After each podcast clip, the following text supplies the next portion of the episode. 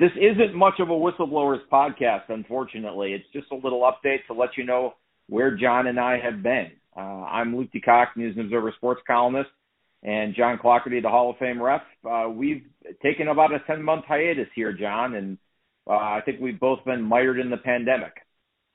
We have. Um, that certainly was uh, part of the reasons. You know, we we kind of had to stay away from each other a little bit. You, we used to do that podcast uh, here at the house, and you know, we'd have a cup of coffee like you we did, and and and talk basketball. But uh, we had to start doing it uh, uh, virtual, and um, I wasn't real good at that. I that's quite honestly, I I just you know it wasn't real my cup of tea. It, it wasn't never as good as when we sat around and talked like we were having a cup of coffee and basketball. So uh, a lot of that's on me, Luke. But there wasn't a. I think our audience certainly enjoyed some of the feedback that I got uh, coming my way. That uh, the people that we that were listening to us enjoyed it. So uh, it's something we we probably should try to explore again.